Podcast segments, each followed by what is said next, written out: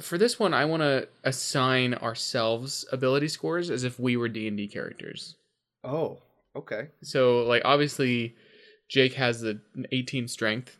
Oh, Oh, whoa, whoa. I did in high school. I did in high school. I'd say a, a 13. Oh no, hey, that's above average. That's pretty good. Yeah, I- I, I I, would agree with is- that. 13. Okay. This is a this is a common misconception that like 20 is great and 10 is trash. 10 is average. Like, no, 10 is average. So like can't have zero. I mean, I don't know if I'm above average on much of these. No, I'm probably like just 10s and 11s on all of them. Um, I think I'm gonna have 13 wisdom. Oh. People like because I mean, think the evidence is here. My favorite class is cleric. People are always telling me I need to write a book. Uh, I wrote a book called I Am Wise. No, that last one's not true. Oh, I was like Patreon exclusive. I am wise.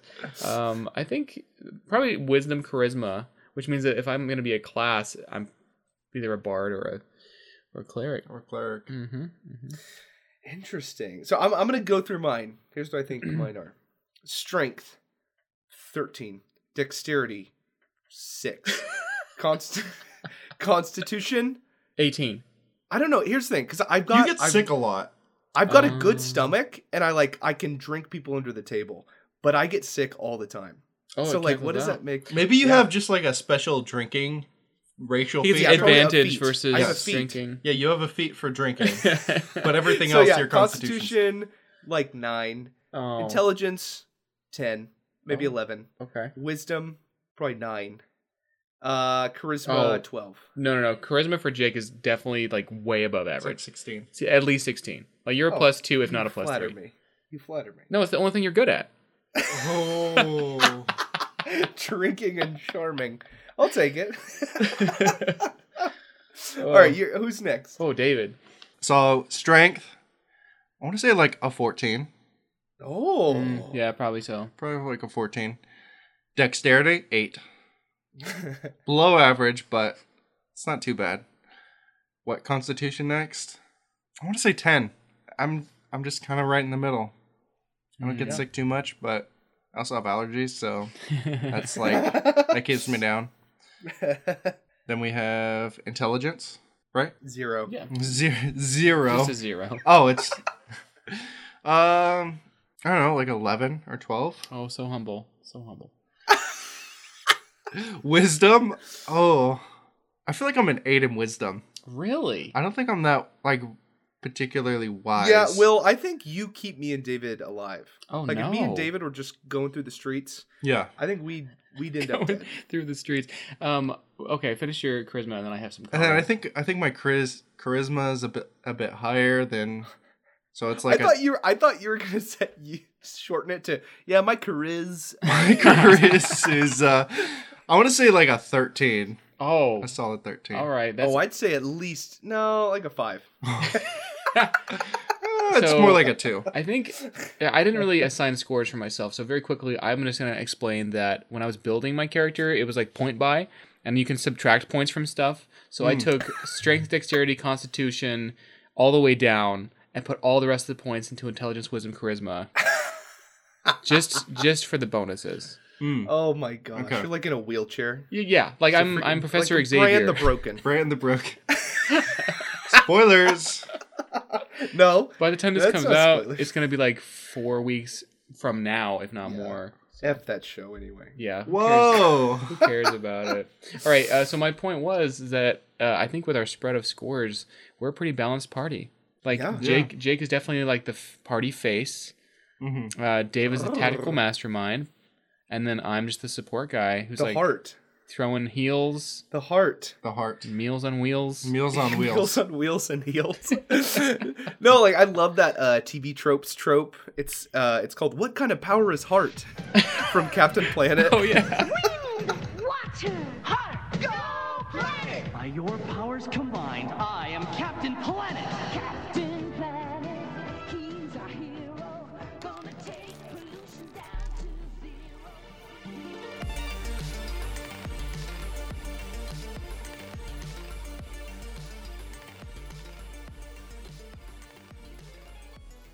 What are ability scores? ability scores um are the ways of like tracking um your stats um in D&D or in in all role playing games. Like your ability scores kind of determine what kind of character you are. Like are you um the persuader mastermind that's always trying to negotiate and talk their way out of things? Are you this huge tough strong bruiser that just wants to smash people. Um or are you like this quick nimble thing? Are you intelligent? Like all of um the archetypes are kind of stored within these these ability scores um which are kind of a shorthand for just describing the attributes for a character. I don't know much of the history but um yeah i i, find them incredibly useful um in kind of a shorthand to just be like oh that's a low int character oh that's that's a high constitution character you know because it's like an, an easy shorthand to define characteristics of uh, characters Yeah, it is a um, like you say, a shorthand, and I think that's really helpful. So you mentioned a bit about the history of the ability scores, and actually, uh, without doing any research, I'm kind of curious how we wound up with this particular array of six stats, because there's other games that have very different breakdowns for your abilities. Yeah, yeah. I I this is something that's really intriguing for me because obviously with with each of the ability scores, um and there doesn't even have to be 6. That's not like a holy number or anything. Um in fact, it's maybe an unholy number 666. um but uh there's all sorts of different overlaps, right? Like where does strength end and constitution begin? You know, like there's kind of overlap, especially with like wisdom and intelligence. Um and I think that the the ones they picked are very um, purposeful um, in how kind of they want their game design in 5e. I do have one little historical thing that's kind of a, a side. It's short though. Absolutely. Um, I learned that in an Unearthed Arcana article in Dragon Magazine some time ago, they tried to add a seventh stat called comeliness. Comeliness. Okay, no way. You're lying. Uh, what? the- yeah, this is official according to Wikipedia. Uh, it was just your physical attractiveness. That is crazy. So, because I consider charisma ba- like physical attractiveness kind of Yeah. tied in what? That's I I guess if if you were gonna split something, you could do um, because charisma really is about your physical presence and your ability to kind of interact with people in a positive way. And your physical presence has to do with your physical appearance. Not always. Like I mean, not no. always, but I mean, it's harder to interact with a deformed hunchback than it is to a to. charismatic, Inter- deformed hunchback. yeah, I don't. That doesn't make sense. Like you would have to have some sort of stature to you. Well, I, I mean, it's it does make a kind of sense, but I feel like for the purposes of a D and D game, like there's very little reason to separate those two things. If I was going to separate something out, um, the game Dungeon Crawl Classics combines charisma and wisdom into one stat, and then they have What's a that stat called? uh, they call it Charisma. charis Okay. wisdisma. Charisma. I've about had it, folks. um, I think they call it um, personality, Okay. and then um, then they have luck is the sixth stat. I think luck would be a good seventh stat. Yeah, actually. luck is interesting.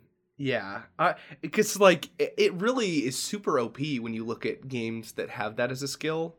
Like, um, I think the Fallout games, various uh, RPGs have it as a skill, and it like, yeah, it just gives you more drop percentage chance and like better all around. Like, yeah, it, it's super OP. It's almost like a fate skill where it's like yeah, which seems strange, right? Like when you compare to like I'm strong, it's like I'm lucky. It's just Sometimes it's better to be lucky, honestly. Yeah, I mean, Well, you go to Vegas, the best skill to have, luck. Yeah, but that's not how the world. I guess yeah. I, I don't want to compare Vegas to a game where literal gods exist.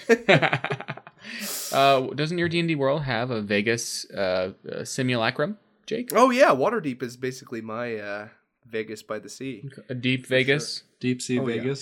Hmm.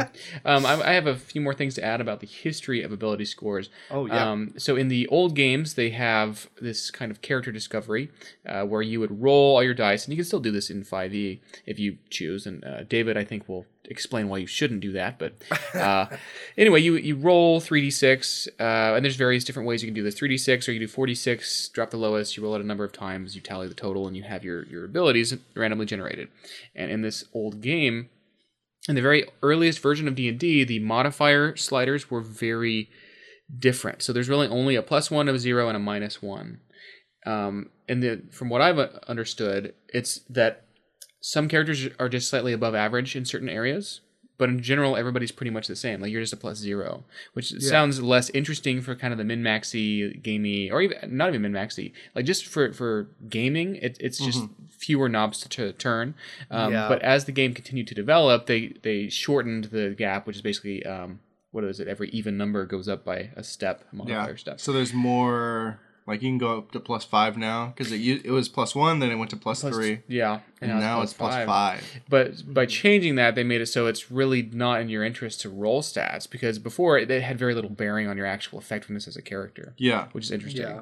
but And now I think this is. A, oh, go ahead. I was just gonna say, but now it's really defining of what your character can and can't do. Mm-hmm. And if you roll badly for his stats, then you are just stuck in this terrible character who just has either tends to everything where they literally do nothing well at all and they have no uniqueness or strengths or you have a character who's super powerful in everything where i've seen several characters have they've had like two 18s that they've Oh rolled yeah. and that's just super powerful to have a Yeah. character with 18 at two 18s at level one Yeah, I, I think we'll definitely talk about ways of uh, of generating stats later on. But I think in general, the move from like because when you look, if you're rolling a d20 and the only difference is like a plus one or a minus one, that's like each one you add is just a five percent Mhm. chance. So it's like it's kind of crazy to think like I want to be the best archer ever, and like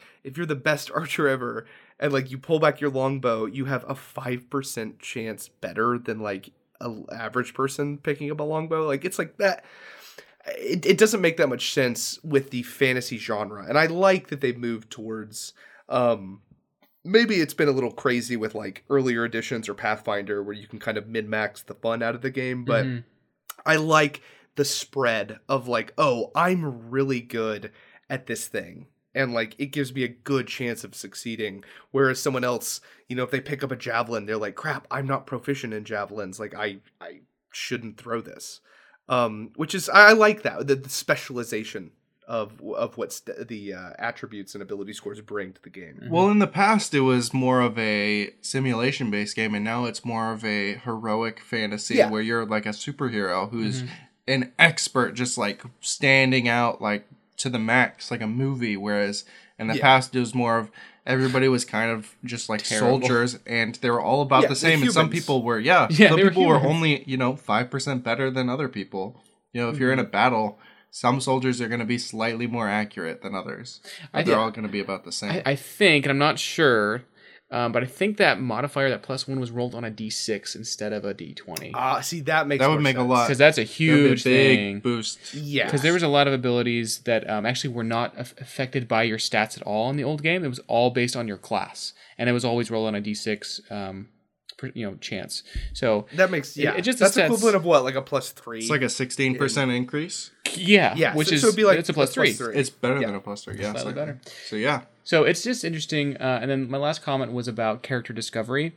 And I'm just a big fan of eh, setting somebody down at the table for the first time and having them roll some dice and then they're assigning numbers they don't maybe they don't understand what that means yet um, and a character is kind of born out of this this feeling and Yeah. i think the closest thing jake that you guys have was at your bachelor party with gcc uh, Yes. and you guys just created this army of weird people weak, weird, weak people. incredibly weak people. Um, but there was a, there was a kind of thrill in that, I think. Oh, for, I, especially for people that like improv, like Mhm. There there's a certain type of person that loves to be like told, like, okay, you're now uh, a giraffe person uh, that only wields shields. I'm like, yes, th- that sounds hilarious and awesome. Like, let's go. Um, and there's a- another type of person um, that's like, uh, what that. How am I supposed to attack if I only wield shields? And couldn't my throat be easily slit if it's as tall as a giraffe's? you know, like there's there's different type of people that enjoy the different types of uh, ability score generations. Mm-hmm, mm-hmm. So, um, okay, so now uh, we, we've talked a little bit about the definition and the history of ability scores, but let's dig into the six from 5e. Um, and we'll talk about some other ones later, but let's let's dig into the core six ability scores and just talk about our thoughts uh, about each of them. Uh, just defining them. Uh, think about like examples of high or low um, type of characters of that stat, um, or and then some maybe creative uses of that stat. So we will start with the first one, uh, not in alphabetical order, but just kind of the order of how it's always been. Uh, strength. So, what do you guys think of the strength score, and how would you define it? Hmm. Well, according to the player's handbook, Jake, strength is a measure of natural athleticism and bodily power. Interesting. I think I think that's a fair assessment of what strength is for because this is purely physical. Um, yeah, there, there's a lot of overlap that I've. Um, so I think I don't. I, I'm sure this is on purpose, but the first three stats strength, dexterity, constitution seem to be the physical. They're, they're the physical stats. And the second uh, half, uh, the last three are intelligence, wisdom, and charisma, which are the more in uh, how would you do, emotional or like uh, um, non-physical, we'd say yeah, like mental mental. Yeah, yeah, more mental um, personality. type of stats. Yeah, and so.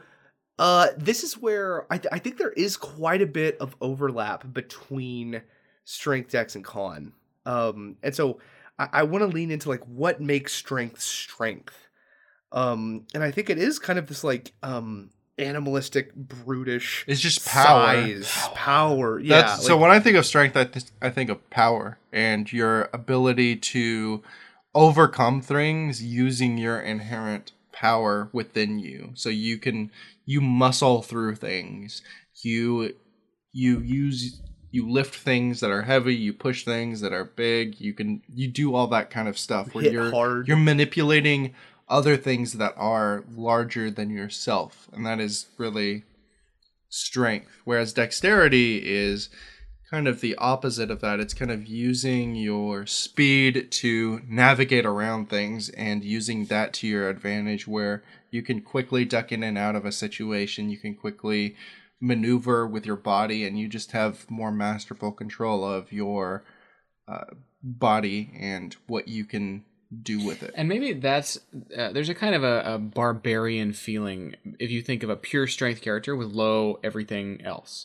If you think that they can solve Yeah. solutions by just hitting stuff really hard. And if you imagine, if you've seen the strongman competitions, they have these huge guys like lifting. Uh, Ah, the mountain. the mountain. yeah, the, the biggest Yes. weights that you, you know that a person can lift.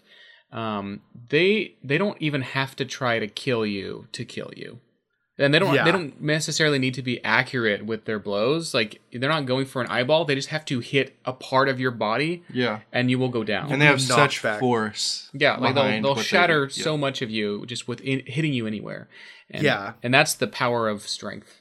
So so let's look at in, in the terms of of D and D five e. What does a character that has eighteen strength uh, and just tens everything else, average everything else? What what does that character look like? Well, I think uh, we've talked about this a little bit before, and that is that the D and D stats, um, and maybe this is a little less true in Five E, they measure the maximum and minimum potential of a, of a human being, or, or let's, let's just say human in this case, because the there's other races, obviously, um, and and the strongest person would be an eighteen, Yeah. like the strongest human being you've ever seen in your life. I mean, 20. can you get to twenty? Yeah, you can get to 20. Yeah. Oh, Yeah, twenty is the the max you can get to without uh, magic item. Oh, but you can start with eighteen, is what I'm thinking of. yes, yeah. And so you're saying, what would that look like? And they're just average and everything else. hmm Well, so they're not dumb. Like a 10 intelligence is not a stupid person. No. It, it just is an average person. I mean, I think this is a totally playable character. Because in the the D and D system, it's um, totally functional because you don't need, need other things Yeah. if you're just strong enough to kill stuff. Yeah. Yeah. And you use yeah your strength to just plow through other enemies by just beating them down with your Yeah, muscles. and it, it would lean into barbarian fighter or maybe paladin.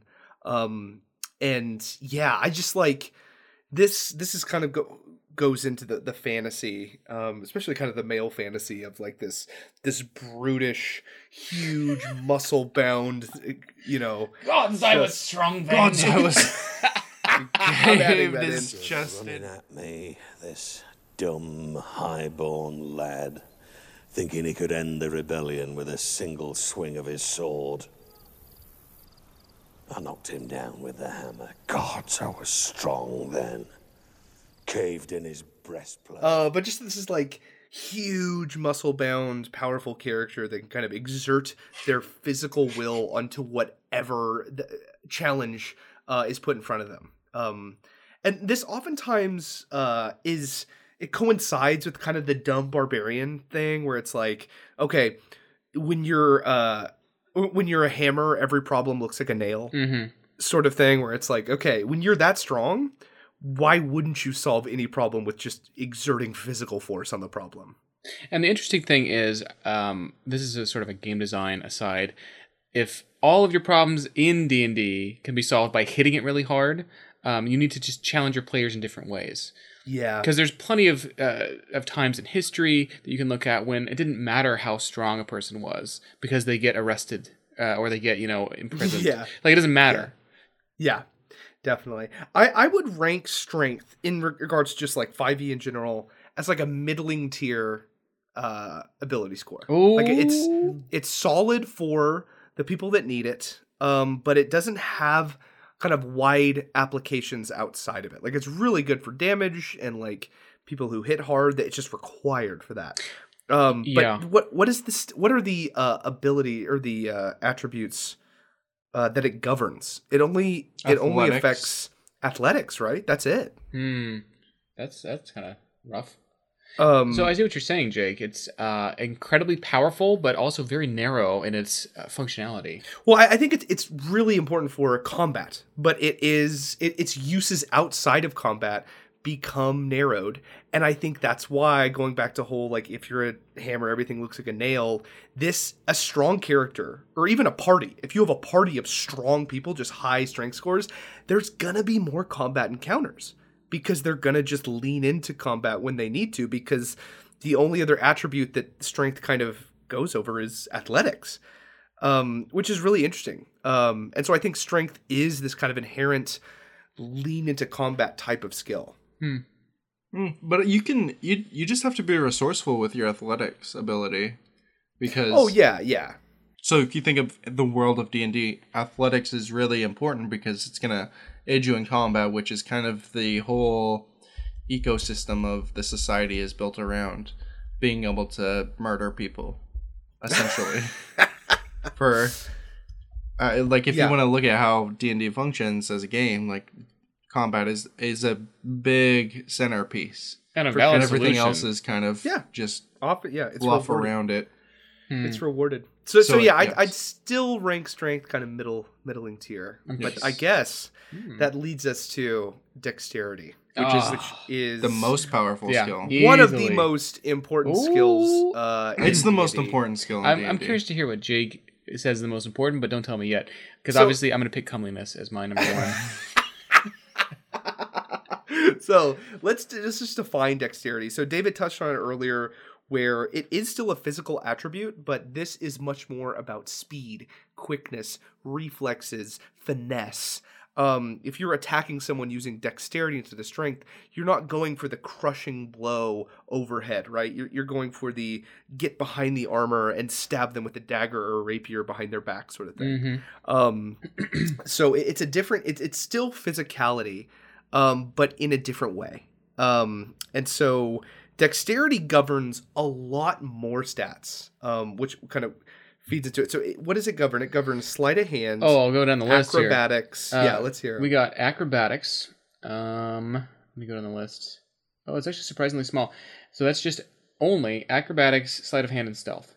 and stealth. Yeah, but like those um are especially stealth is is very important. Yes. Um, but I think the biggest thing that I will let David touch on is uh, dexterity's uh, effect on armor class. So, dexterity allows you to have a inherently higher armor class than if you were to wear plate or things like that. So it it affects your not only your ability to have strong defenses unlike strength, but it also affects your ability to do damage in combat and it affects your ability to do things in social encounters as well. So it's kind of that triple threat where it it it helps you survive more and it helps you do more damage and then it helps you manipulate social situations through stealth, through sleight of hand, through uh, Yeah, it, it affects like a lot that. of the pillars. So it affects every single pillar, unlike Mm-hmm. any other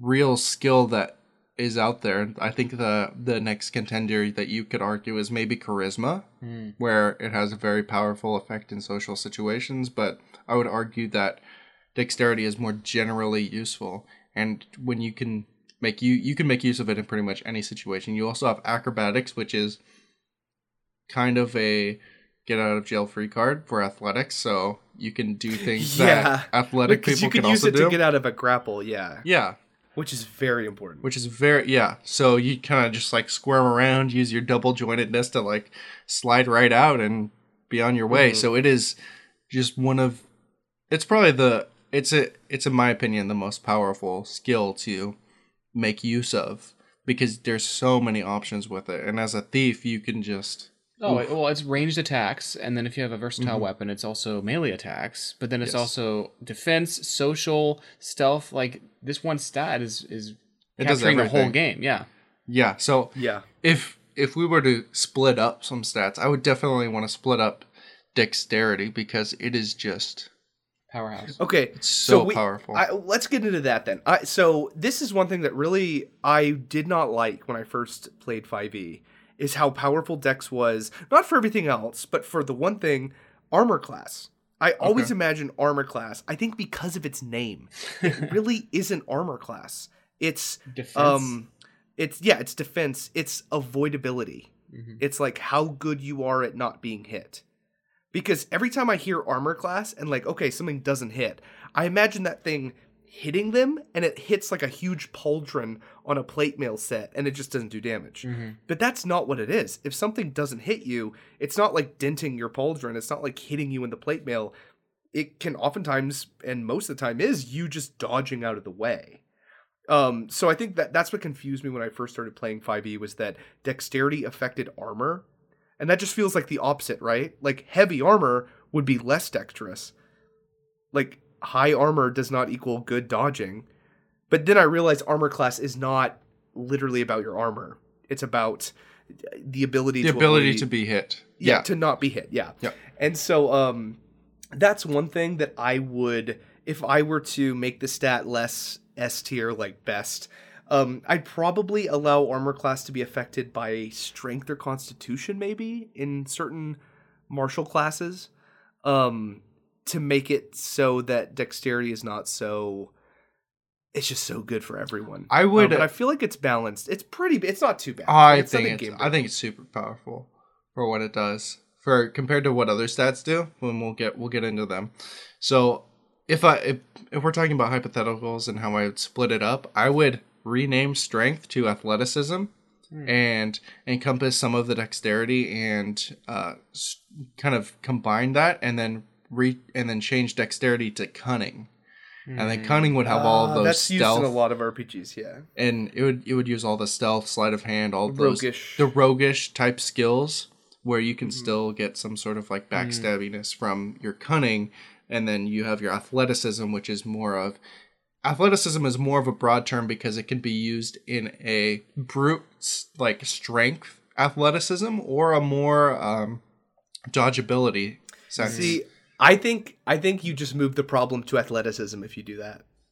'Cause then um, athleticism becomes OP. no, because because then every class needs athleticism. because uh, yes and then you then you have to make sacrifices because if you choose not to take strength then you kind of suffer overall but you it, so i think it kind of splits it up because strength really isn't needed by if you if you're not a melee weapon fighter you don't need strength and you don't and you and So- it becomes a dump stat You're so right, that you're right. so, So- that kind of makes it to where you kind of also want to have athleticism, even though it's not going to give you any bonuses to like stealth or anything along those lines.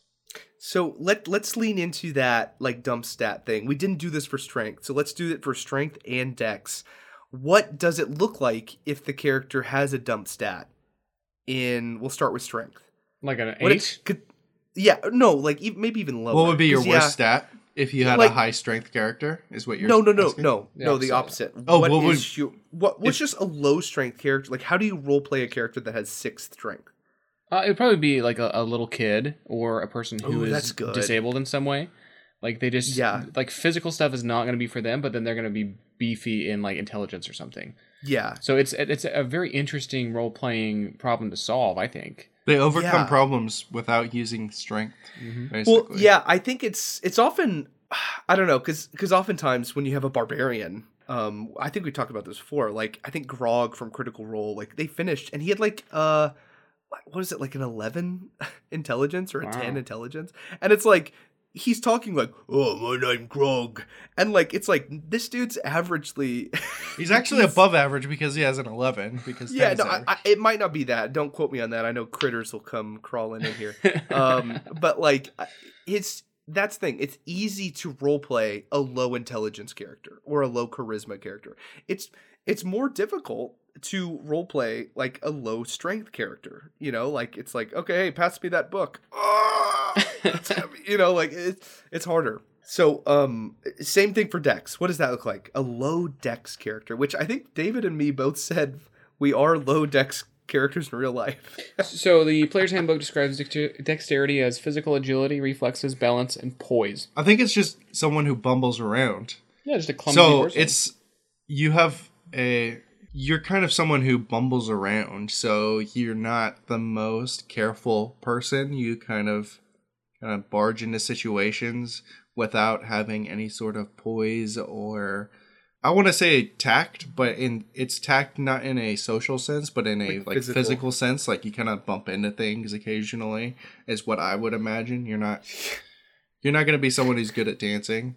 Uh, yeah, anything It- that it, requires physical coordination, you're it, not. it reminds yeah. me in the the final part of that definition is poise, which is like oh we didn't even mention how OP it is with uh initiative as well. oh yeah. oh my god. it adds to that too. Yeah, this stat is is really good.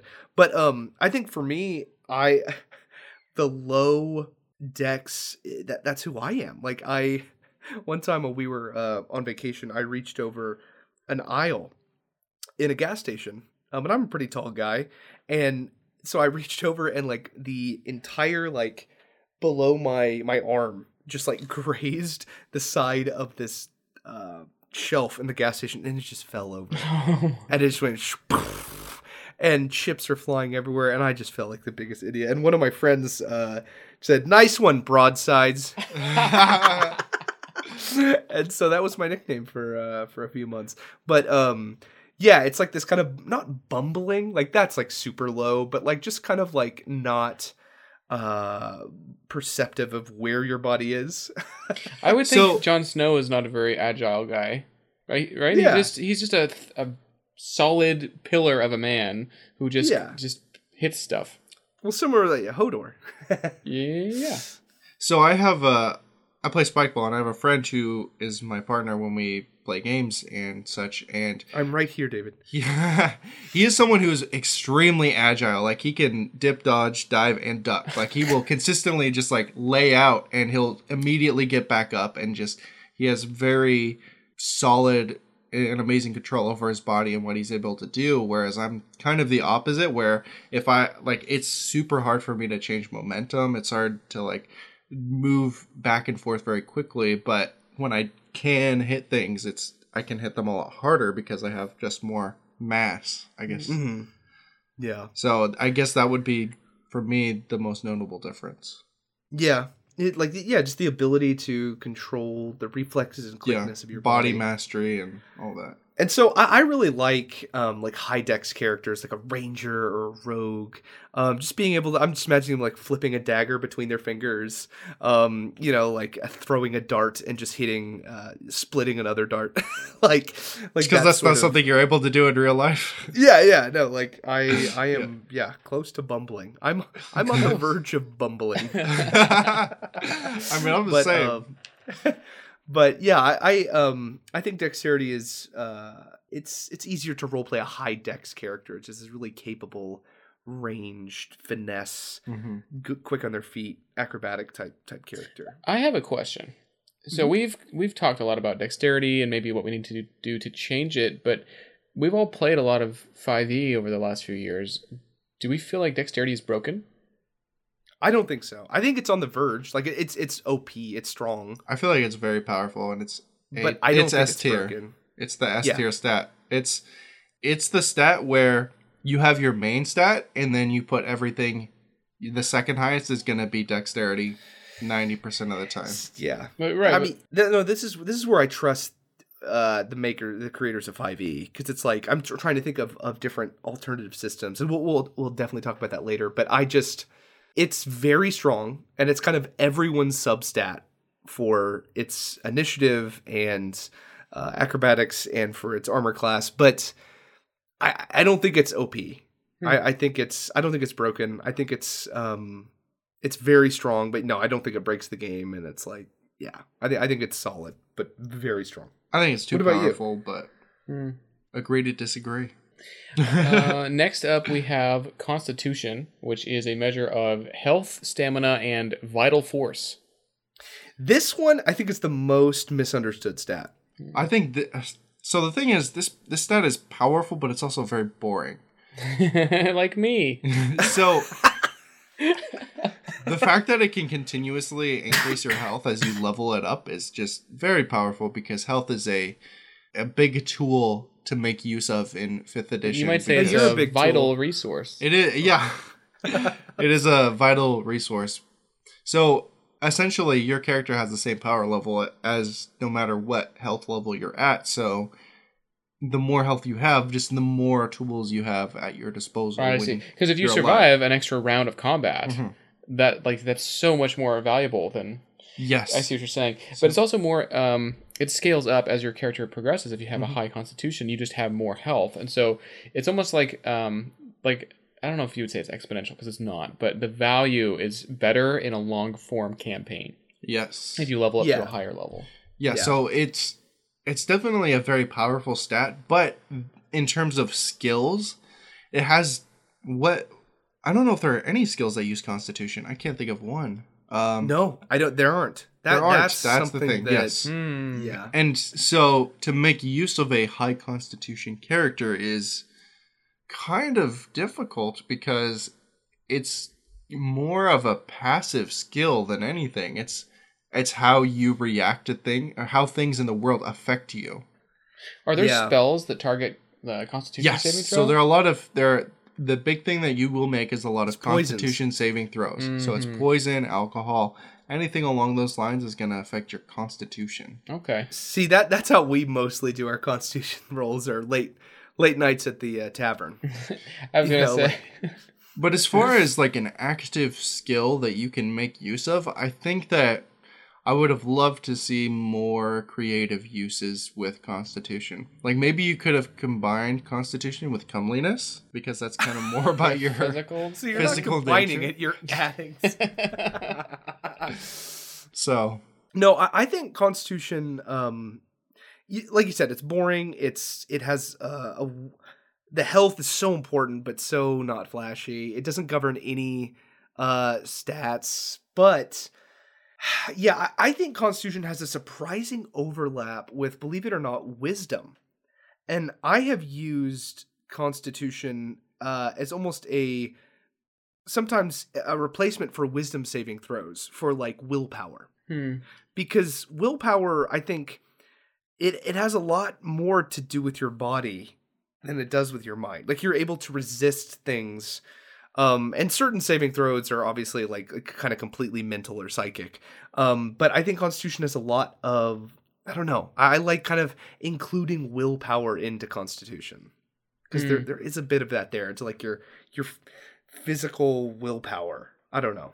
Yeah, it makes more sense than wisdom, which is just sort of your you know uh, ability to make a decision in the moment, or how, however they define it.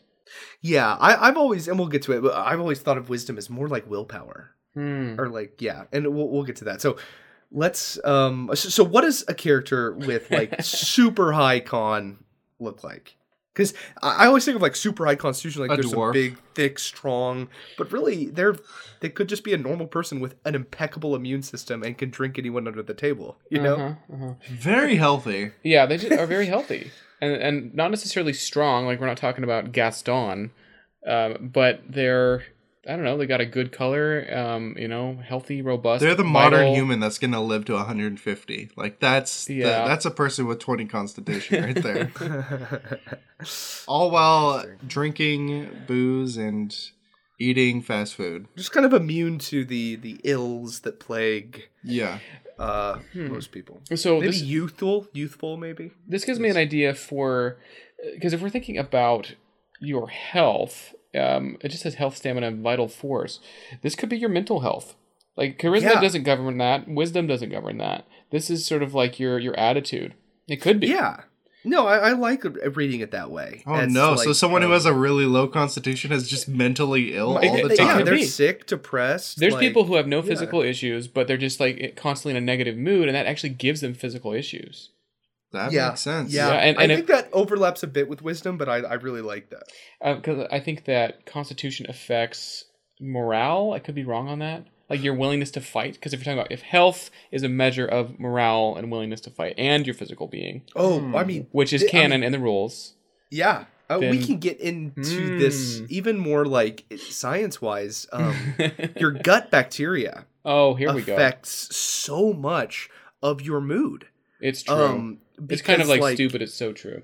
It, dude, it's crazy because like I, I I can't remember where I heard it, but it's like your gut bacteria has like kind of a neural pathway between it. Like it communicates with itself, and it's actually smarter than like um I can't remember. I think it's like right below a rodent. So it or, has like so levels you of intelligence.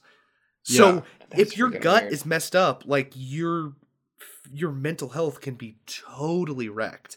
Like Mm-hmm. for me, eh, this is getting a little deep, but like when I'm nauseous, I experience like existential dread. Oh my gosh. Like I, like it affects my oh, like mental spiritual well-being because I'm sick.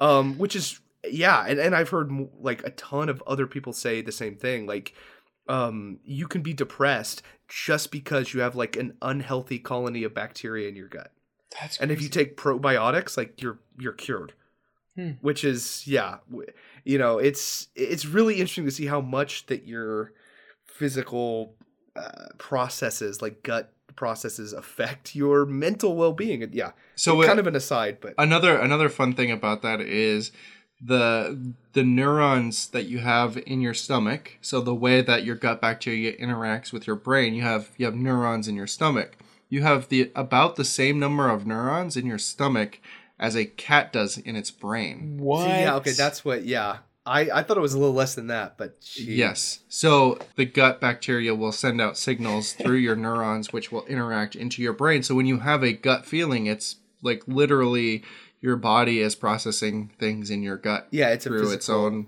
physical Yeah, yeah well, that's wel- interesting. welcome to Vitamin Arcana, the podcast about gut health.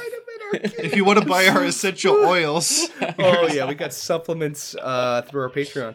Uh, Do you want to boost your constitution? Make a saving throw on your wallet. um, okay, so um, next up, uh, we're getting into the mental attributes. Ah. Um, so this first one is intelligence, which I mistakenly call intellect all the time, hmm uh, probably because of World of Warcraft. Oh yeah, Um, gosh, I never noticed that. But yeah, yeah, intelligence. So what what is intelligence? All right. Well, officially, it is the measure of your mental acuity, information recall, and analytical skill. Nice. I don't know any of those words. i like to think of it as your ability to logically and rationally process information Mhm. so Yeah. it's you're you're given a textbook problem and it's how do you go about solving it and how can you make sense of it And how quickly can you solve it? Yeah. And, and this governs a ton of stats because it's not just like your mental problem solving capabilities. It's also your total, just what you know. Mhm. Like how, what are you not ignorant of? Um, and so that's why it governs stuff like religion and history um, and stuff like that. Um, that's super strange because what it really is is um, a measure of your IQ, but also your life experiences, which means that the higher intellect you have, it's almost like the longer you've lived. Because if you're a wizard and you're only like 20, but you have like a plus three intellect, um, then you learn fast, but also you somehow have just had like twice the experiences of an elf with 10 intellect. Yeah. Bizarre. It- yeah, it is. Well, it's really also your ability to recall information. So if an elf is not actively trying to learn Hmm. information and it's more about just experiencing the world, they're not necessarily going to be focused on recalling every single poem they've heard or every single True, true. Because then they're like, they've oh, I've. I've seen this painting before, but I Yeah. I don't Yeah. remember. It Whereas- reminds me of the alert feat, where it's like you always know what time it is, and like, or what is that the red feat? Where it's like you always know what time it is, you always know which direction is north. N- and, I like, don't think you- that's alert. I think, that, uh, but that is uh, a feat. That is a feat where it's yeah, like you can perfectly recall anything in the past twenty four hours. Wow. yeah. Like, yeah, What And a, what a game breaking feat that is. No, it, it's really good, and I think almost I'd like to talk about the metagaming aspect of intelligence because a lot of times um, I will use intelligence, sometimes wisdom as well, to like give hints. Like if they're trying to think of how do I solve this puzzle, or how, what what's the best strategy to use, or what's this thing's weakness. A lot of times I'll say do an intelligence saving throw. First off, because I think intelligence saving throws are like non-existent like no one does a saving throw for intelligence. Like I feel I don't do even is that even a spell saving throw for anything? Yeah, there It's are a always couple. wisdom or charisma. I think it's I think it's versus illusion spells. ah. Oh, okay, that makes sense. Yeah, but it, it in general, it's just a rare saving throw. So I like using it for like if they roll super high, like okay, hey, here's maybe it maybe it's a little bit of metagaming, but like here's a possible strategy, or oh, you see this is its weakness, or um, you can see oh, this monster is nursing this injury, um, uh, or maybe here's a hint for this puzzle. Um, I, I like using it almost a little bit as metagaming, like if people are stuck Hmm. um, because I don't think it's utilized, and it can just kind of speed up the process on stuff if they're just bewildered by something. Hmm. It sounds like you use it a little bit like crossing into wisdom with awareness of stuff like observation. Maybe, I, I, yeah, because I think there is a lot. There's probably the most overlap but, between skills between uh, intelligence and wisdom. Yeah, in my opinion. I think you might be right. Because you said like, oh, it's like life experience too, but it's like that feels like wisdom. Uh huh.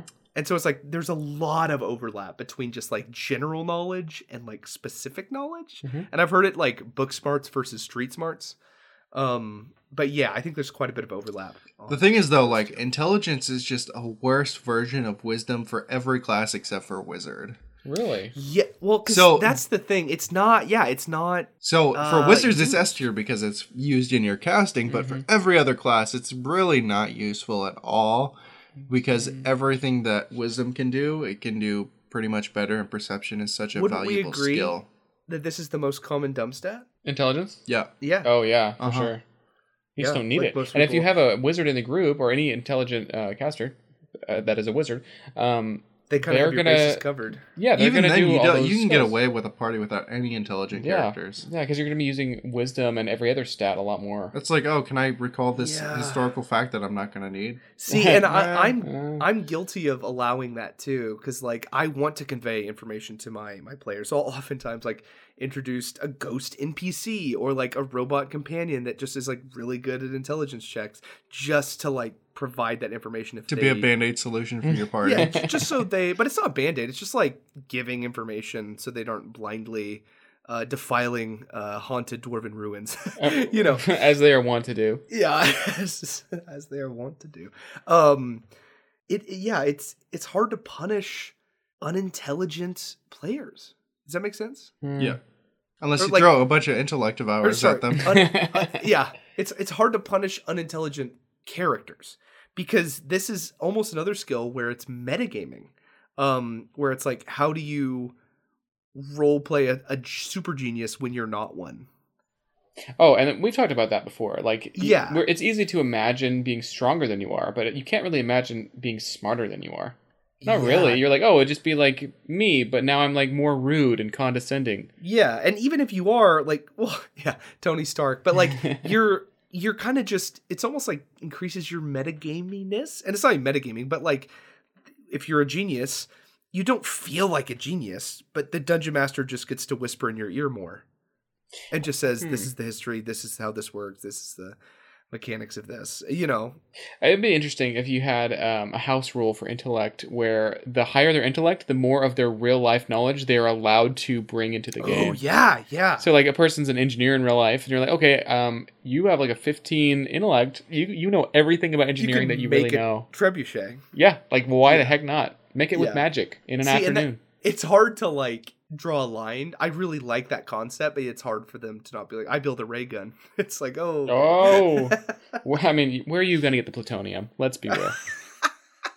oh man. You could transmute it with uh, transmutation. Oh, Yeah, oh, this is a different a- game we're playing now. oh, the game okay. is Because you can turn stuff into metal, so it's like Okay. it doesn't define.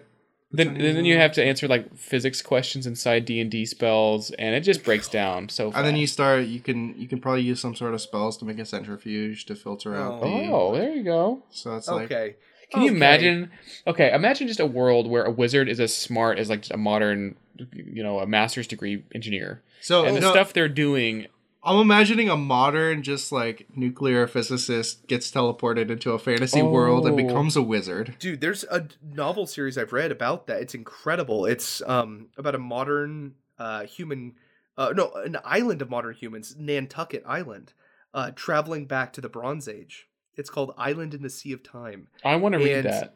It's so crazy because it's like you think you know like how to restart civilization, but like you don't because you know a lot of like common knowledge, but it's like do you know how metallurgy works? Hmm. Like do you know How how alloy to- metals? to yeah mine iron do you know where iron deposits are Iron. Vein. and it's like it's like it's really interesting because it's like all the information we take for granted is like we're we're missing the steps of of how to build up to civilization and so yeah it's incredibly interesting because certain characters will just run off into the wilderness because they're like i can be a king anywhere else yeah it's delightful it's like it has so much uh brainer fuel and that's it's what's it called again? uh island in the sea of time Oh, I'm getting it. it's yeah it's it's very interesting um All right, so let's All right. let's look at a very low and a very high intelligence person. I think this one Um, is the most easy to imagine. Yeah. Because i like think this is yeah. yeah i think this is the one that's so easy to roleplay right? Like obviously like I, oftentimes you'll have characters have like a nine or even a 10 intelligence who are like oh i don't know i'm dumb. It's like dude you you're not dumb. Like um i think this is the one that yeah people are most likely to roleplay. I don't think this is a hard one to play out. No. I think people over role play dumb Yeah. for sure for sure. Yeah definitely Uh, aside from the problem of just not knowing how to role play a person that's smarter than yourself, um, Mm-hmm. it is it is a, a fun thing to role play when you're like, oh, I'm the smartest person in the room as a wizard, but I'm also the most fragile physically. You just Yeah. become uh, Sherlock Holmes from. See, I love that. I- like, I love you doing having a just not having int as a dump stat because you can kind of feel even if you're a martial character, you kind of feel like that Sherlock Holmes, the new ones, where he's just like time slows down. He's kind of doing the math of where to Mhm. hit and stuff. Yeah, I, I think it's there's some fun stuff to be had. All right, let's get into wisdom, which is close to intelligence, but different. More street smarts than book smarts, some Mhm. would say. What's the what's the definition? Um, okay, wisdom measures awareness, intuition, and insight.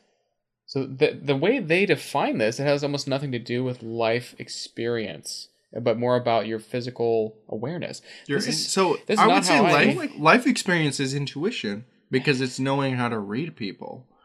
Because I uh, insight, we all know, is a uh, truth telling skill. Mhm. That's Oh that's interesting. Cause like yeah, wisdom I associate it with like an old guy. Yeah, he's got a high wisdom stat. He's old, but it yeah, it's more almost willpower mixed with perception. Yeah, something like that. Because uh, aren't monks very wise? Yeah, yeah. And so are but clerics. and so are druids. Yeah, this is such a blurry line between intellect. I'm sorry, intelligence and wisdom. Mhm. yeah, Because it's like, where do you draw the line? absolutely. Um, I think I I equate it most with. Because yeah, the main three things like when I think of wisdom, I think of um, ability to resist mind flayers, like the ability to resist like like psychic damage and those type of spells. Um, perception, like they have super high passive perception, like wisdom just affects perception. Um, and then uh, the last one is insight. Like it's hard to lie to these type of characters. Like you got to be careful being a charlatan NPC around these types of characters. Yeah, yeah. because they'll pick up on things. That's the Yeah. that's the thing is they Because they're observant, and I think uh, that's that's kind of my thing when I think of wisdom as observant characters. They yeah they they see details stand out to them more readily than other characters. and it's delightful when a character says i roll insight um even against other players like it's just uh, yeah it's super Mhm. fun What about a high insight score i think in my opinion insight is one of the most underrated uh abilities you mean wisdom? And Insight, no the skill. insight as Oh, a oh. skill a skill um because it's i guess maybe because i play a really social game having a high insight check is is nice Do you Like let them use it as a lie detector? uh a lot of times Hmm. Um, a lot of times I'll just like have them roll against my charisma of the NPC, which normally all my NPCs have pretty high charisma. um, but yeah, I, I think it's uh, an underrated. I've encouraged a lot of players because they see that, and especially new players, like, what? When would I use insight? What's what's what? Um, but yeah, I, li- I like that wisdom governs that. So the way I use insight is um, I I specifically tell people it's not a magical lie detector, and they're like, I want to see if he's lying. I'm like, uh, okay, you rolled high. Yes, he's obviously lying. Uh, it's more of I give them some piece of information about the way the person's behaving. Like you notice that they're fidgeting a lot or they're tapping their foot a lot. Just something that's that the player can now act on, uh, and it's not just an automatic thing. Yeah, yeah, High and low wisdom. Yeah. What, what do you what do you guys think? Like a super high wisdom character is like? I just think old. Yeah, I think that a low wisdom person is very young. Um, they're just or they just have no Naive. awareness. Yeah, or, yeah, or very Yeah. naive too. Yeah. Like you could have, um, because people think of elves as being very wise because they've just lived a long time, but also just an Yeah. old person. Like imagine the cleric who's like, "Hold on, son, we don't trust this guy." I've seen this mercenary band before. I now want to just go against the trope and play a very unwise old man. Oh, he's like Mr. Magoo. or Mr. Bean. Oh yeah, yeah. Who is now a very old man. Just kind of Oh, bumbling around. Oh, Yeah. all right. Uh, All right. The second to last one is charisma. Uh, I think this is the last one. No, no, no. Comeliness is next. All right. Well, yeah, the second to last one, charisma. um, go ahead. What's the definition? That all right. All right. states? So, uh, Player's Handbook says charisma is a measure of confidence, eloquence, and leadership. ah, I- I am glad it includes leadership in there. That's that's This is the super seducer skill, No. where your ability to seduce, negotiate, and manipulate your way to getting what you want in E. 5e. I mean, this I- is yes, you're right, but okay, Jake, go. no like I I think charisma is in my games the most powerful stat for sure. Bet even better than Dex. Um, I think it's S tier in 5e in general. I think it's so good um, because it governs so many social stats. Um, what is it? Deception, persuasion, uh, like yeah, it, it's so dang good in social situations. Um, but also it's the spellcasting modifier for so many classes. In my opinion, too many classes sorcerer, warlock, paladin, bard. Like, it's just like I don't know. It seems a little crazy. I get bard, right? Um, but like I don't know. Sorcerer seems like it should be Wisdom. Wisdom or even constitution. Uh, th- That'd be crazy for like a spellcasting to use a physical modifier. Um, but like, uh, yeah, yeah, and even uh, what are the other ones? Um, a paladin. I feel like they're more wise than like charismatic. I don't know. Warlock too. Like just because they made a deal with the devil doesn't mean they're charismatic. Like it's Hmm. it's crazy how many uh how many spellcasters this is the the spellcasting modifier for. I would have I would have loved to see more skills um, be less tied to charisma for social ability. So if we had instead of having um, deception as a charisma skill, it would be more wisdom. Or if there was a cunning stat, I would have liked to see that. Hmm. Like performance could be more of a dexterity based skill. You could Ah, almost yeah. have. Um, I use sleight of hand quite a bit for that sort of thing. Uh, I would like to see uh, intimidation be more strength. See, no, that that's a house rule. So- I don't. I think that might even be rules as written, it, which I really love. Is that you can use strength as your modifier for uh, uh, intimidation. Well, you can use any ability score um, with a skill as the GM rules, and, and I think Mike Mearls says that, and I think it's written in Xanathar's actually. Wait, really? You can use like I want to do a persuasion check with dexterity. Sure. Yeah, Like think of if I if I wanted to do stealth, but you would with- have to justify how you exactly exactly That's like, and because That this seems asinine. no, because think about it. Like if I'm gonna be um I don't know uh, stealthing somewhere, but I'm at a party and I'm dressed in a costume. Like I'm gonna use probably my either intelligence or charisma to get across the dance floor and not dexterity because you don't need to hide really. You're just it, you know it's a different role. And, See, and I, yeah, I'd say I'd say that's a persuasion check or like just like a charisma saving throw as opposed to stealth. I don't know. I've never heard of this. That's It's allowed. crazy. So you would you, if you want to say like I want to do a sleight of hand check with my constitution. You oh can. Yeah, but how would you justify that? How would you justify using your constitution to? I guess I don't know why I'm arguing for the gamey aspect of it because I'd probably allow I'd probably allow that if they could justify it. So I'm probably in the same boat as you. I guess it's just blown my mind. I've never heard that before. yeah, it's pretty uh, revolutionary. yeah, that's that's very. And then I have a, uh version later in the show. We'll talk about um, another skill modification that uh, I- I think it's it's sort of in the family of this idea. Well, later on, I want to talk about Dungeon World because they do some really interesting. Well, later things with on, I want to talk about. No. so, um, so l- let's talk about. It, it's pretty obvious, like how, like what a super high charisma character is like. Just like charming and delightful and fun to be around, and every joke lands. Uh, and they're better than you in real life. Uh, Okay. But like, but what? How do you roleplay a low charismatic character? Because there's a lot of ways to do it. How would you go about it? Hmm.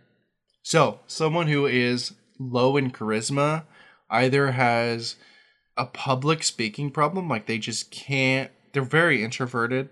They don't. Mhm. They're they don't really get along with other people in one way or another. Whether it's they're shy or they have no self awareness when dealing with other people. They can kind of be more brutish or be more of a jerk because they they don't see the elegance of trying Hmm. to finesse people when talking to them. Yeah. No, that- Interesting. yeah. So my two cents is um, this is the- the same kind of thing we saw with um, strength and intellect. Just because you're average doesn't mean that you're terrible at it. And I think there's a tendency to overplay low charisma as Yeah. being like this very rude or very um, socially clumsy person. Um, but you don't have to be because there's plenty of people who just have like average to low charisma. And I think if you're role playing it in the game, it's going to look like people aren't going to talk to you if they're left alone with you. Like you're having Yeah. a conversation with NPC and they just they find a way to exit the conversation. Yeah. Um, and people won't rally around you and people don't really want to join you on anything. Yeah, it's interesting because this used to be the dump stat, like the cliche dump stat in the earlier editions, Mhm. and now it Because has it wasn't this- a social game. Yeah, because Yeah. now it now it has that pillar of of social that's much more important. So this stat, especially now that it is Yeah. the spellcasting modifier for so many classes, it's just become this very you know, strong uh, skill to have. But I think a low charismatic, I, I think of like the Hound from Game of Thrones. The world is built by killers, so you better get used to looking at them. Oh yeah. like scarred face, doesn't want to talk to you, um, just brutish and short, and you know doesn't ask questions. Yeah. Um, yeah, and, and I think there's uh, the obvious way to play it is just shy, just like I won't talk to anyone. hmm Um, or you can go the more kind of crude route where you're socially clumsy and you don't care if you who you piss off and you don't Mhm. care about social hierarchies. Um, or you go the route of like kind of Quasimodo, like you you uh, maybe look deformed or um you maybe you're just a race that's not seen uh, around, Oh, yeah. like you're uh, a, a turtle Or you're in, a like an tiefling where you're nobody likes to interact. yeah with where you're inherently d- perceived as just as deceptive um yeah there there's there's a lot of ways to play it and i think um the dial of charisma is for me is a, a purveyor of social role-playing games is like one of the the funnest dials to turn Well, okay, so here's my question. What do you do when a player character has very low charisma, but the player has very high charisma in real life? How do you balance that? See, I, I for me playing characters that are like like low charisma, I like being either like a crazy type of race, um, where you know, it, it's kind of perceived as as cra- like your charisma is lowered by comparison. Um, or just being like the super gruff, you know, like playing like the Hound. Hmm. Um, I think playing as a character that just like um has no need of other people. I think it's a good way. I, I think charisma really. I'm, I'm getting kind of philosophical about it. Charisma is like how much you care about the tribe hierarchy Hmm. and how well you can kind of uh, play the game of like the chess match that is every social encounter. And a lot of people just don't give a crap about the game. Like they don't care if if anyone likes them.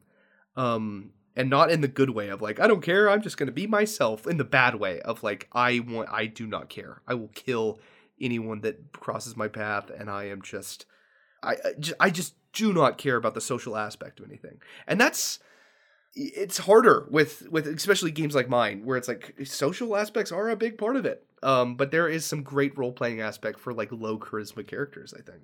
Hmm. How do you guys generate uh your skills? Uh for me, I roll and I've never not rolled. David just like just ripped his shirt off and I ran. just Roll, gagged baby. inside and outside. Okay, actually, I got I gotta correct this. And then recently, I have said I will give you the option of taking the standard array, or you can roll, but you can't roll, get bad stats, and be like, oh no, I'll take the standard array. Like Hmm. you have to choose to roll or not. But most people choose rolling, Hmm. and it's been it's been good. What what's the best and worst things that happen as a result of that? What do you mean best? in- Like, Like, has anything bad happened? I think the worst thing that's happened is I had a player that just rolled not even bad. They rolled normal, like average, like close to standard array. But everyone else rolled insanely good. So everyone was ecstatic except this one guy who's like, okay, I have an average character where several of my buddies have like an 18, a 17, and two 16s Oh my god! like and so um yeah and, and that was like you could see the kind of they're bummed but it's like i don't know. It's it's that weird kind of and that's probably the worst thing that happened other than that everyone else has been satisfied um with their roles. I don't know. For for me, from a game gamey game perspective, when doing a long form campaign, when you have things that are crucial to the character's potential and ability and what they could do, and to leave that up to chance is just gross. it's just It's it's gross. I strongly disagree with doing it. Other systems do it just fine where you have random rolling because the stats don't really play that big of a role. But in 5e, when the stats play a huge role, having characters that have 18s and everything versus characters who have 8s and everything feels bad and it's not good. So I think point buy or standard array all the way. 100%. That's all So- I'll ever have in my games. oh my gosh well have we defined point buy i have never used point buy i don't know how many points are available have you guys used it Yeah, point buy is the same thing as so it's kind of the same thing as standard array. It's just you can choose to you you buy up to a certain point of stats. So and I, so buying an 11 would cost 3 points, buying a 15 would cost like 9 points.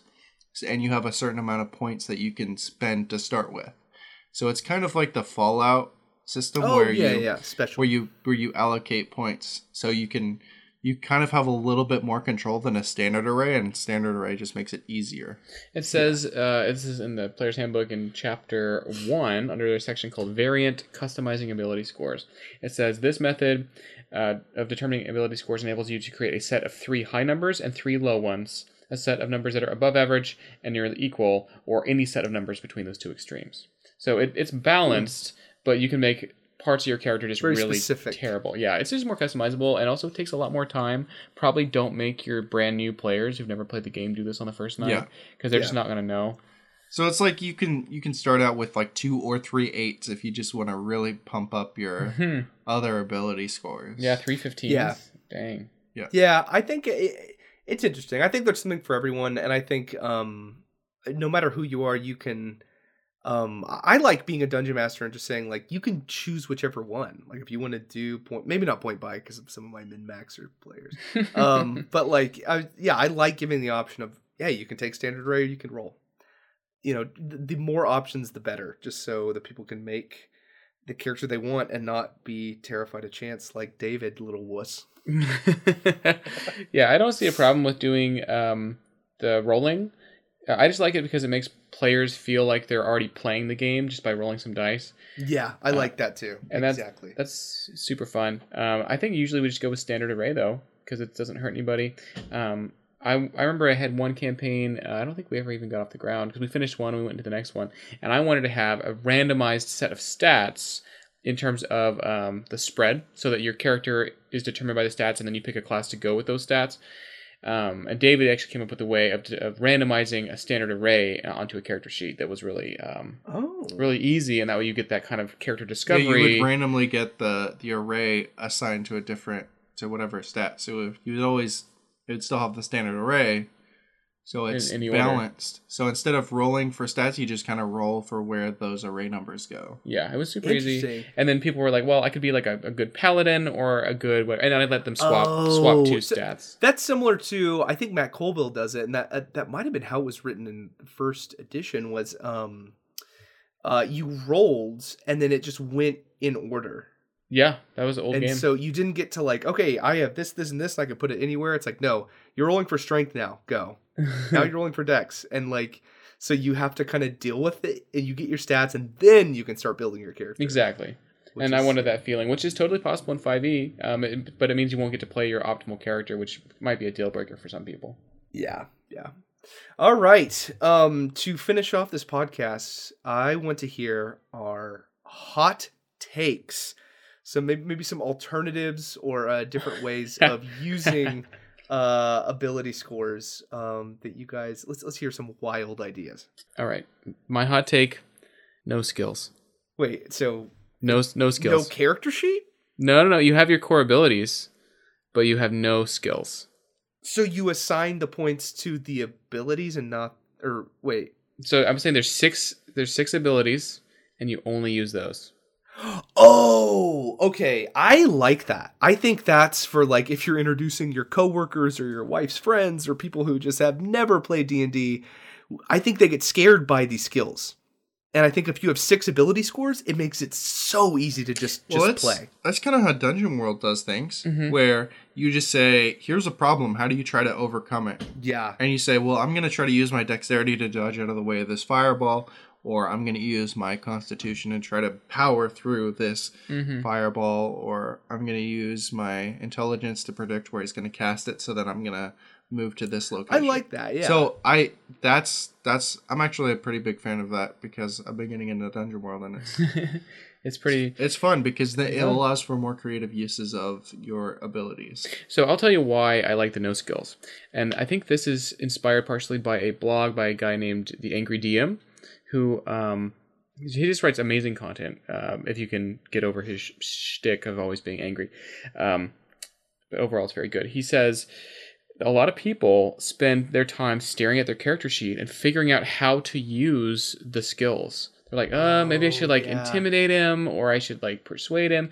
Um, but if you say like, if they go up to, into a situation, they say, I um, what should I do? And you say, I don't know, like you tell me. Then they start thinking away from the character sheet and thinking in the real world, in the fiction of the game. And then you try to, f- to match what they want to do onto one of those ability I scores. 100% agree with that. I Mm-hmm. think it's there can be this paralysis of looking down and being like, okay, okay, I have this option, uh, I have this magic item, I have this, but it's so much better when you're like, don't even have access to the sheet, and you're just like, wait, I do, uh, I run, or oh crap, I, I, I, I uh, tr- try to dodge out of the way, like just your gut instinct. What would your character do in the moment? Um, and then the dungeon master searches for a skill for you to use. yes. I think that's that's really good. And when players are in the moment, yeah, they're not thinking about skills; they're just thinking about the moment.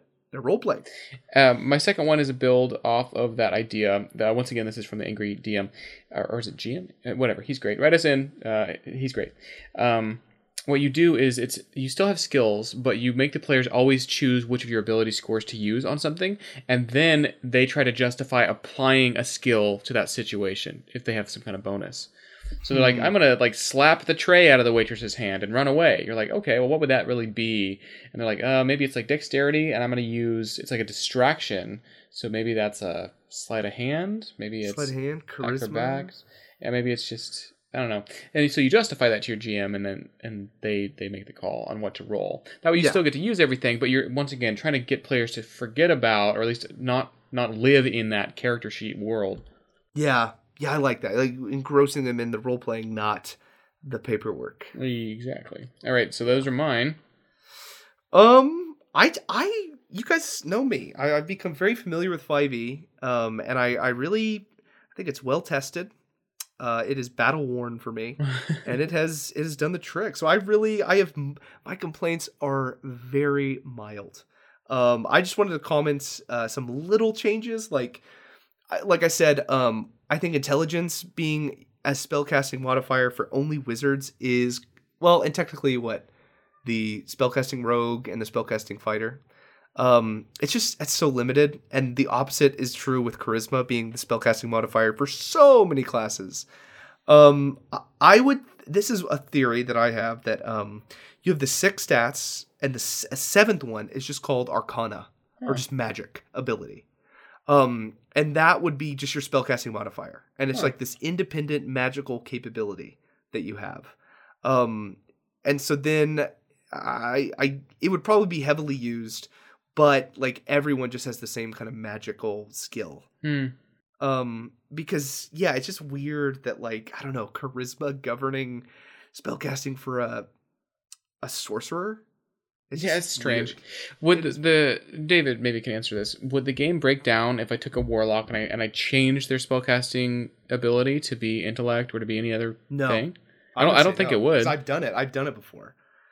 Um, I, I don't think it would, and I like that. The players are like, I want to build this, but the modifier is this. It's like, like I'd totally be down to have a sorcerer that has a Constitution spellcasting modifier. Would you I feel like- allow a uh, a warlock to have a strength Oh, casting?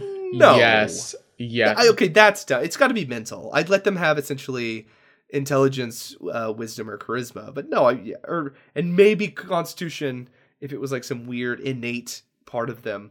But yeah, no, I'm not going to give them a dexterity or. a Imagine dexterity as a casting modifier. That It's would just be like- that'd be some weird monk beyond stuff, broken. No, okay, so here's the strength warlock with the strength spellcaster. The muscle he, lock. He has to. Um, uh, do you know? Um, it's called a, a litter. I think is what it is. It's this big thing you carry on your shoulders that carries like kittens? royalty.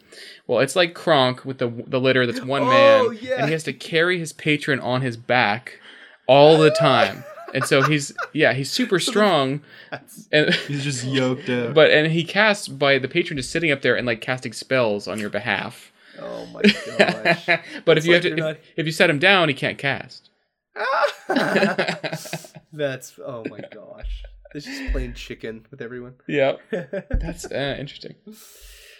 Hot take. I think that we should abandon all ability scores Oh my god. Okay. and skills. Okay, Burn all David. to the ground. Burn it all to the ground. earth. And it should all be determined by the roll of a d20. Wow, this sounds like super random. Yeah, we're just playing super random at this point. Maybe I just want to play some super random. Available on Patreon right now. There it is. Thank you for listening to Vox Arcana episode 49. I'm William. I'm Jake. and I'm David. We'll see you next time. Follow us on social media for Twitter memes and deep thoughts. Follow us at Vox Arcana Pod on Twitter. If you want to follow us on Facebook and Instagram, it's at Vox Podcast, and you can email your questions and feedback to voxarcanapodcast at gmail.com. Gods, I was strong then.